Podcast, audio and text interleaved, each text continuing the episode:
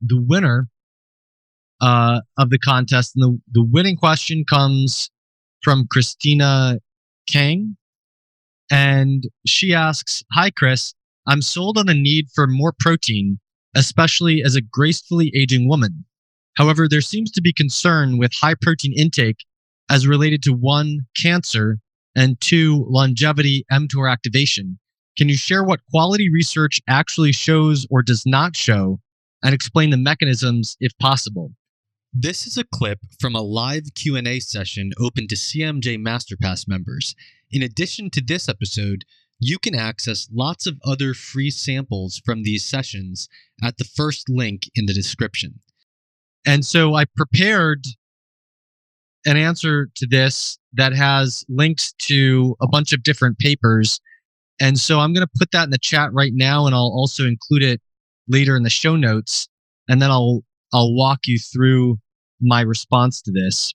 All right. So the origin of the hypothesis that feeding state physiology, this means calories, carbohydrate, protein, insulin, mTOR, ATP, all the stuff that is abundant and signaling that the body is in a state of abundance.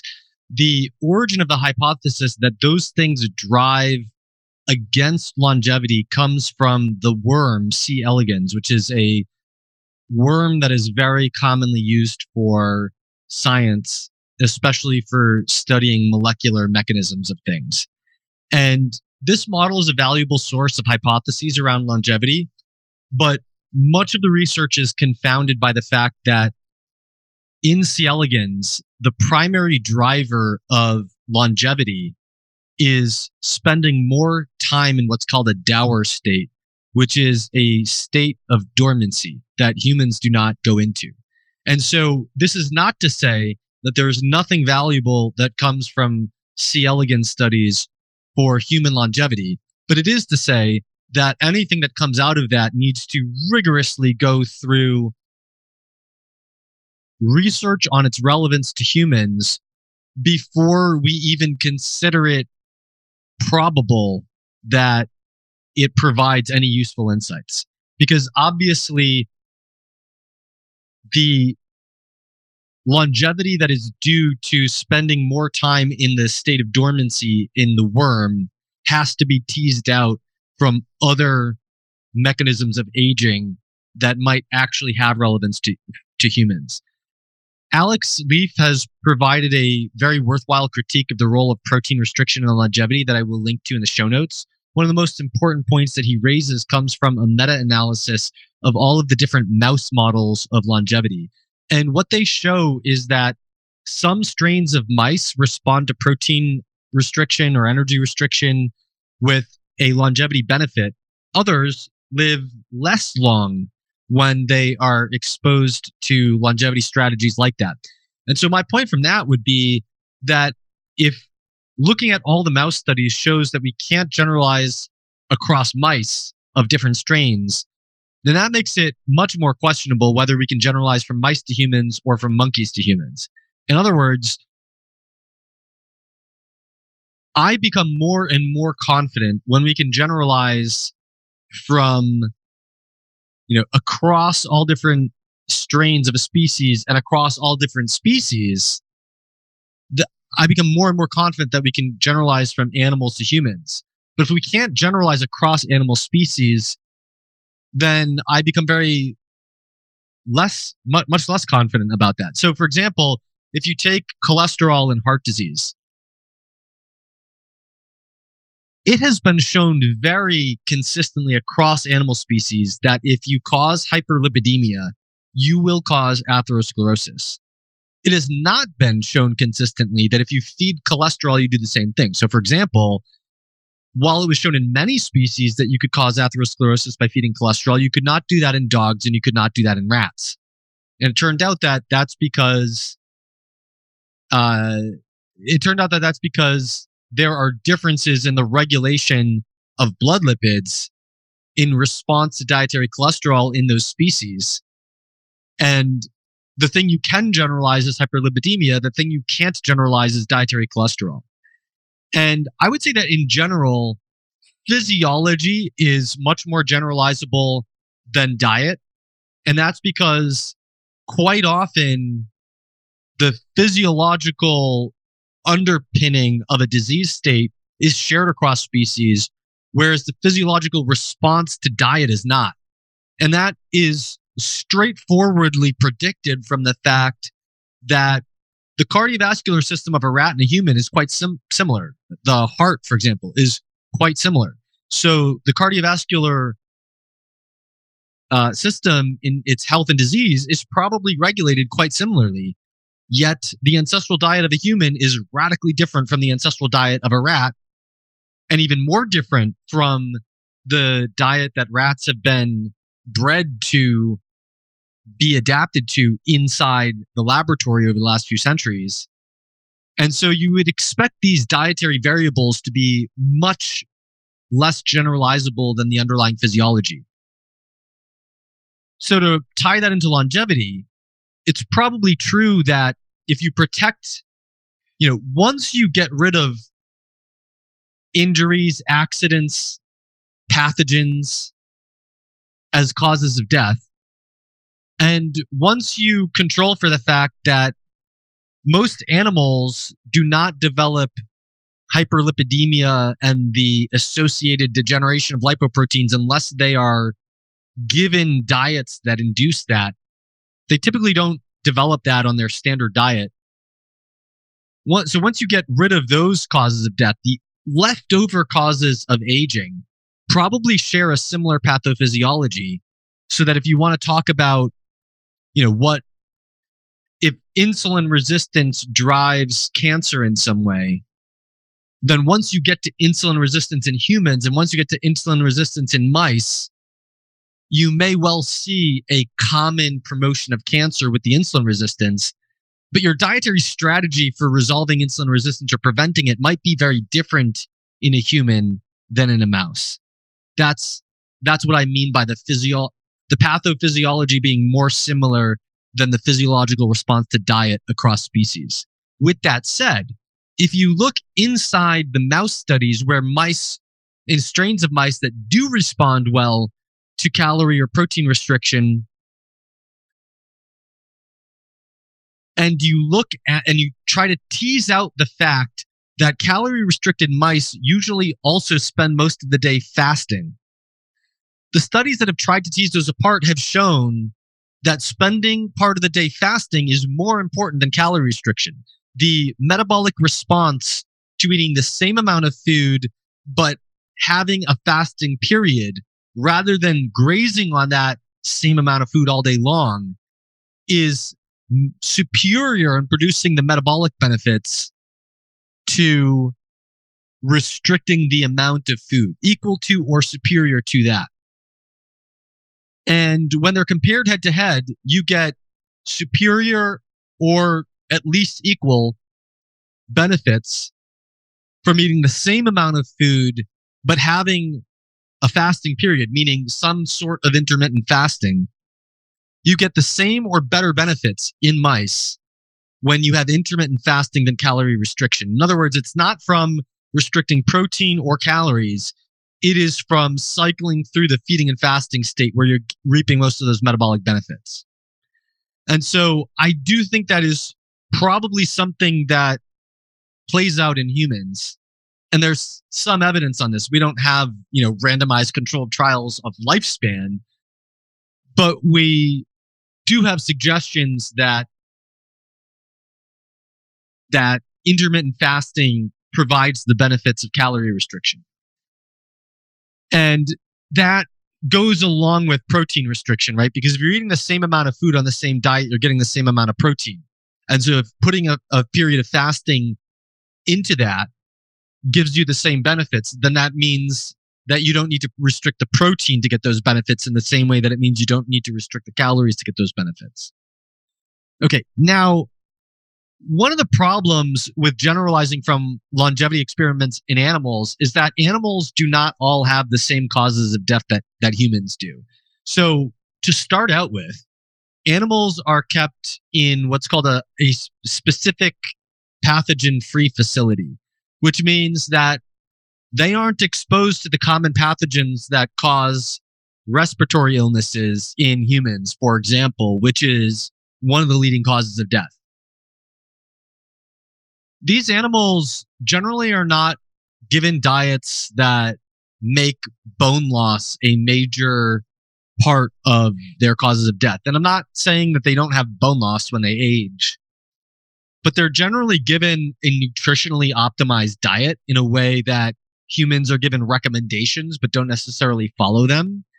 Uh, you know, so unless you're doing a junk food study, you generally don't have mice or rats or whatever given the equivalent of Coca-Cola or junk food. You know, that it's not that purified rodent diets are the healthiest diet for the rat, but they're a lot healthier than a nutritionally inadequate junk food filled diet that the typical human is at least partly eating, right? So humans are eating ultra processed food as the majority of their diet, which has hidden phosphorus additives that are terrible for your bones.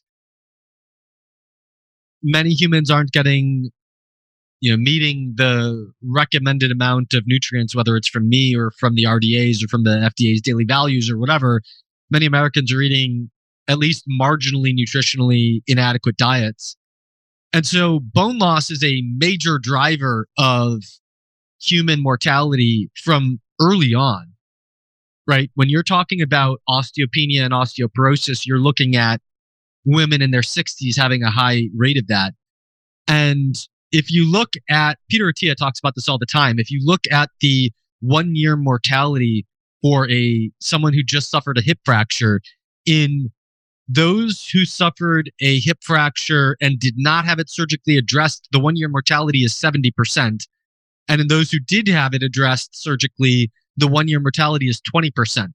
And so bone loss is a major driver of mortality in humans in a way it's just not in in rodents. Now, in rodents, the leading causes of death do include a lot of cardiac cardiovascular mortality as they do in humans. They do include a lot of abnormal growths that may often be cancers, which is the leading cause of death in humans after a certain point. Um, but bone health doesn't seem to be a major a major driver. If you look at the leading causes of death in humans, you have cardiovascular diseases as number one. And you have after that cancer. But remember that, you know, you are generally getting cardiovascular disease if you did not die from a hip fracture. And you're generally getting cancer if you lived long enough to not die of cardiovascular disease. So it's, you don't want to just look at the quality. I mean, I mean, excuse me, the quantity of deaths you will also want to look at the fact that if you can't not get a hip fracture, you probably shouldn't be thinking about cancer, right? And so if these animals in the lab experiments are not dying, they are dying of testicular cancer and they're and they're not dying, they're not fracturing their hip, then you are misallocating your mental resources if you are overthinking about cancer without giving equal amount of thought to hip fracture. And that's really important when you're talking about protein because the science is very clear that a high protein diet is good for your bones. I mean, that's that's just straight up unambiguous. Okay, so with that said, with the important point that we have to think about the sequence of events that would serially lead to a risk of death one after the other with um, you know honestly diabetes coming first, bone problems coming next, cardiovascular problems coming after that, cancer coming after that. That's thinking of it serially. If we just look at the quantity, cardiovascular deaths are on top. I'm pooling heart and stroke together. Uh, so all cardiovascular ev- events are at the top. Next is cancer in the COVID era, the way they count the COVID deaths, COVID is next. Um, you know, but if we just sum the respiratory diseases, we could say respiratory diseases is, next. Uh, that might be the COVID deaths are greatly inflated as tagging COVID as part of it. So probably the respiratory diseases come later. Uh, what comes after that is injuries. And so, you know, injuries would include bone health.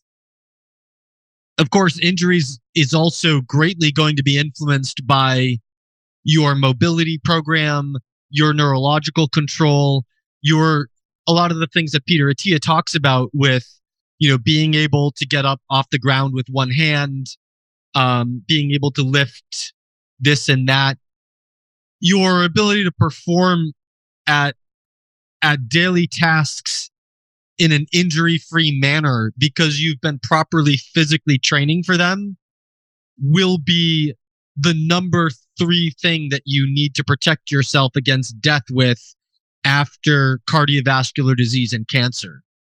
And that's above rest. We know it's above respiratory diseases because respiratory diseases would not be next in this list if they were not inflating the COVID deaths in the way that they've been doing. Um, and also, protein is good for your bones. Protein is good for, for your muscle mass. And so, protein is sort of the number two seated thing after proper physical training for injury prevention that is your third most important protection against death. After that, we have Alzheimer's disease, diabetes, and kidney disease. So if I'm looking at the role of protein in all these things, I can say for cardiovascular disease, I think protein is largely neutral. I think cardiovascular, and I've, I'm not going to give you every link in the show notes about the pathophysiology of each of these diseases. I've written extensively about heart disease in the past. I think this is due to the oxidation of blood lipids. And so thyroid hormone is very protective against cardiovascular disease by preventing hyperlipidemia uh, optimizing body composition and insulin signaling is very important for managing blood lipids. Genetics play a, a, big role in your response diet. Some for some people, fiber is important. For some people, dietary cholesterol is important. For some people, saturated fat is important. But those are not true as broad generalizations. Uh, Uh, protein is nowhere in my top list, either to increase it or decrease it for cardiovascular prevention. And antioxidant protection again and and sort of inflammation resolution are also important there. Those are the top list of things in cardiovascular pathology. Protein is nowhere to be found. Cancer is the next leading cause of death but is also the serially last leading cause of death right? So even though cancer accounts for more deaths than injuries injuries will kill you before cancer will most of the time. I know there's childhood cancers, but generally speaking, cancer is the last thing to kill you. And you only made it to the victory of having died of cancer if you didn't get injured and have that lead to your death first, right? So even though injuries are the third leading cause of death, they kill you before cancer does. With that, and protein is very important for preventing injuries. With that said, what's the relationship of protein with cancer? Well, I think far more, far more interesting than any of the observational data in humans is the very elegantly controlled studies of T. Colin Campbell. I've written extensively about these studies. He amassed a very important body of work showing that protein causes cancer to grow when you have cancer, but in any other context, it prevents cancer. So if you control the dosing of the carcinogen, which is in humans, this only occurs in an industrial accident where your carcinogen was here. Where's mine? Can't see my hand. If you're if you know your carcinogen was here, then everything before it, you know, protein protected you. Everything after it, protein made it worse.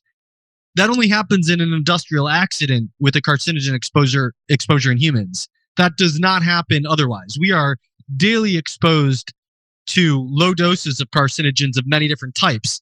And the animal experiments say protein protects you against cancer in that context because it promotes detoxification of carcinogens.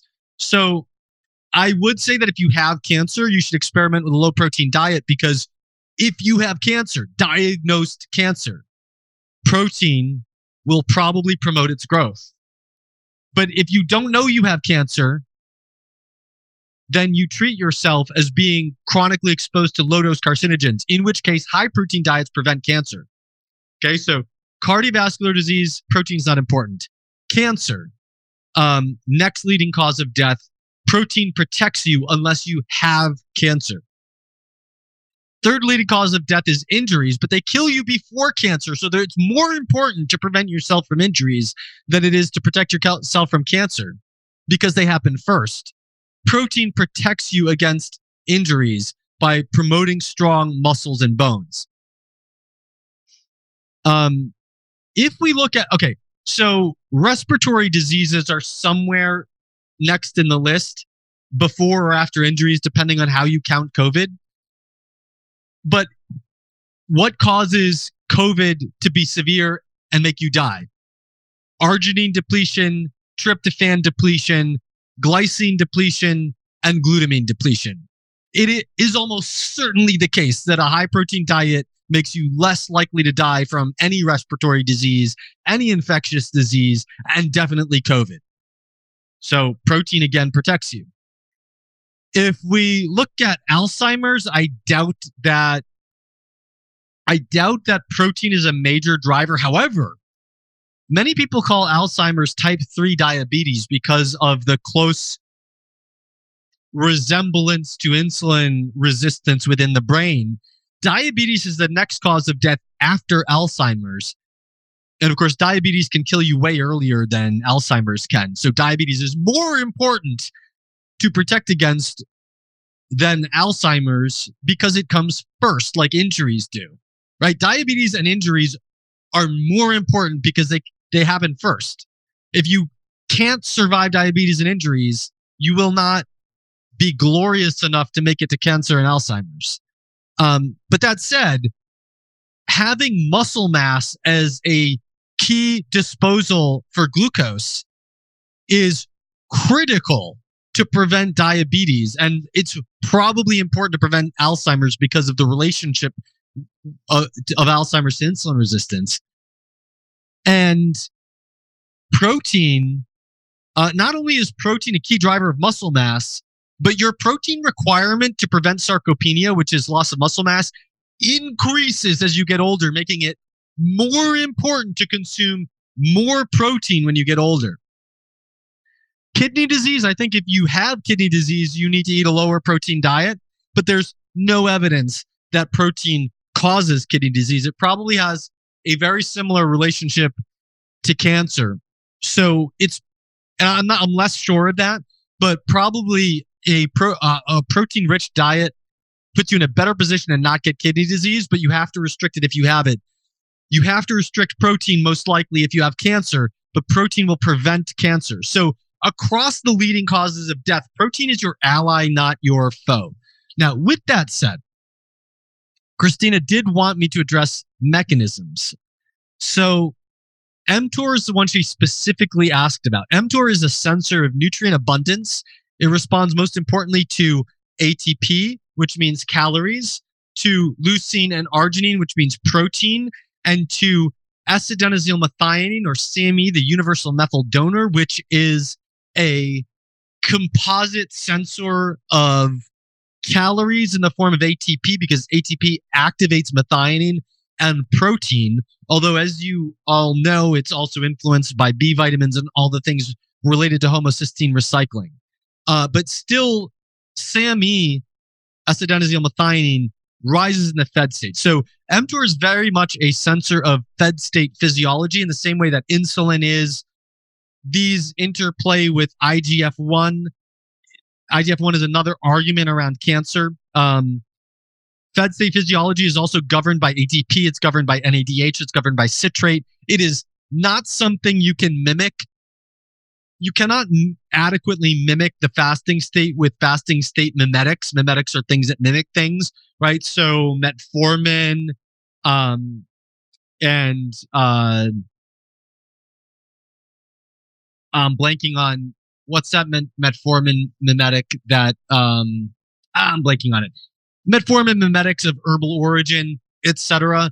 I am not a fan of putting those into the fed state because they they mimic part of fasting state physiology, but fasting state physiology is meant to have many redundant signals so that you can't game it.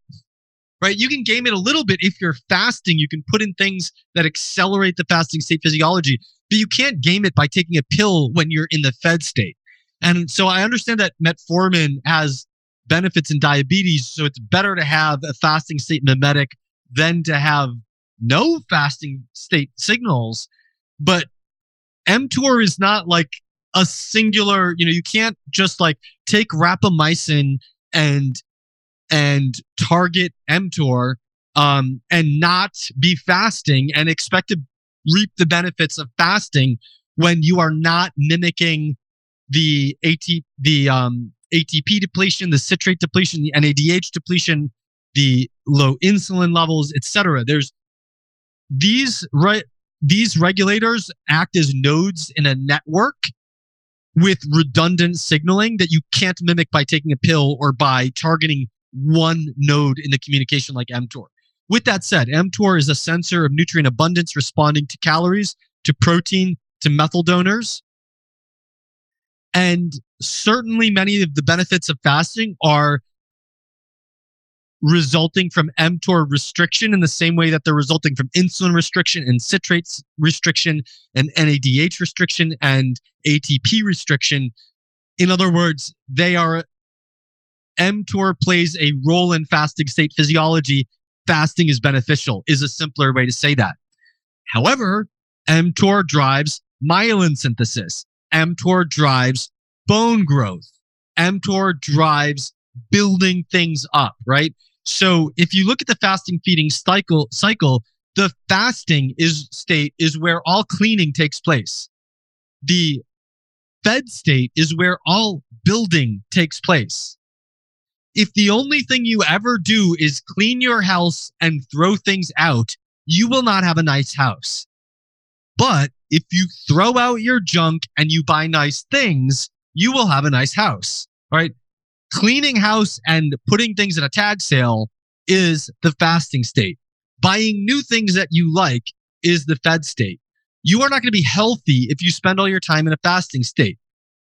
You cannot heal in the fed state if you have lots of degenerate junk in the way. You have to cycle through the fasting state and into the fed state. The fasting state is where all cleaning takes place. The fed state is where all healing takes place right? So you want to cycle in and out of mTOR. And in fact, if you look at the role of mTOR in bone growth, mTOR wants to have the gas pedal on to accrete bone mass. But you want to take your foot off the mTOR gas pedal if you want quality of bone. It's not that mTOR is good for your bones or mTOR is bad for your bones. It's just that bone mass accretion takes place in the mTOR activated state and bone quality reassignment takes place in the mTOR inactivated state. Right? So if you look at the role in bone physiology, you want to cycle in and out of mTOR activation. Um, if you look at IGF 1, just to add some things here, the effective protein intake on IGF-1 is extremely inconsistent. So I'll put a, a, note, a study in the show notes that shows that um, IGF-1 decreases with lower protein intake in people aged 50 to 65, but not in people over 65. You know, so what are you going to do with information like this? Are you going to eat a low protein diet when you're 50 and then transition to a higher protein diet when you're 65? But what if you get osteoporosis when you're 52 instead of when you're 67 because of that? Uh, the most consistent relationship of IGF 1 with anything is BMI. And so maintaining healthy body composition is going to be very important for IGF 1 in the same way it's going to be uh, important to all the other aspects of the feeding uh, of fasting feeding regulation that become dysregulated during obesity and insulin resistance. And so to sum up, um, I believe that you should not look primarily at animal studies for longevity. You should look in order of things that kill you first. right? So diabetes is first, injuries is close to that. Heart disease is later. Cancer is last. Despite that, when you look at all of the leading causes of death, while it suggests that you may want to restrict protein if you have cancer diagnosed or you have kidney disease, other than that, protein protects you. And so you want a protein rich diet. However, you also want to have healthy body composition and cycle in and out of the fasting feeding state. I don't know what the optimal fasting feeding cycling is. I just know that any one that's been tried, such as one meal a day or periodic longer fasts, is better than what most people do. But it may well be that for many people, eating two meals a day or three meals a day with no snacks and having a good 13 hour overnight fast every night is the minimal effective dose that gives you most of the benefits. So I advocate everyone having a fasting feeding state, uh, fasting feeding cycle.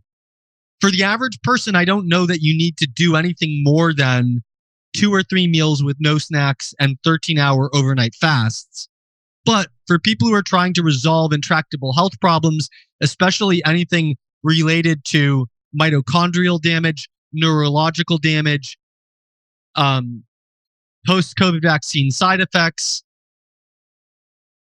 and immune immune dysregulation. I think any of those uh, should you should strongly consider experimenting with more extended and accentuated fasting feeding cycles, always remembering that accentuating a robust fed state is equally important to accentuating a robust fasting state because fasting is where all cleaning takes place and feeding is where all healing takes place. Thank you, Christina, for your question. This is a clip from a live Q&A session open to CMJ Masterpass members. In addition to this episode, you can access lots of other free samples from these sessions at the first link in the description. If you want to become a Masterpass member so that you can participate in the next live Q&A or so that you can have access to the complete recording and transcript of each Q&A session, you can join at chrismasterjohnphd.com slash masterpass. You can save 10% off the subscription price for as long as you remain a member by signing up at chrismasterjohnphd.substack.com slash Q&A. That's Q&A spelled out as Q-A-N-D-A. These links are in the description.